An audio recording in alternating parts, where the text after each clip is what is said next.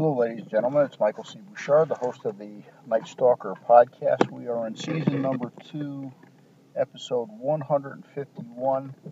And today's question was actually sent in uh, on an audio file by uh, Terry Sutton. Terry sends me uh, occasional uh, questions, uh, audio questions, and feel free to send me questions, comments, confusions, uh, audio or by uh, email if you feel free want a question answered or something mentioned.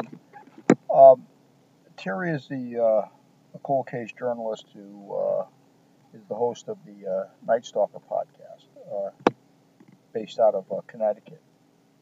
it has a lot of interesting cases on it, unsolved homicides and unexplained disappearances.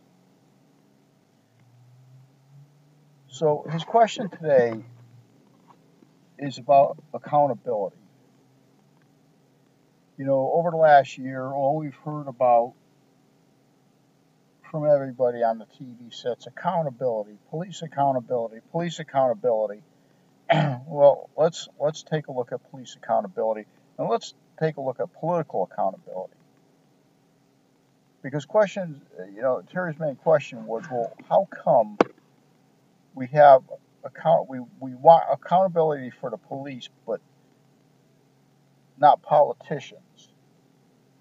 Which actually is a good question because if you think about it in the in the big picture, people get so focused on the lesser, they never think of the greater.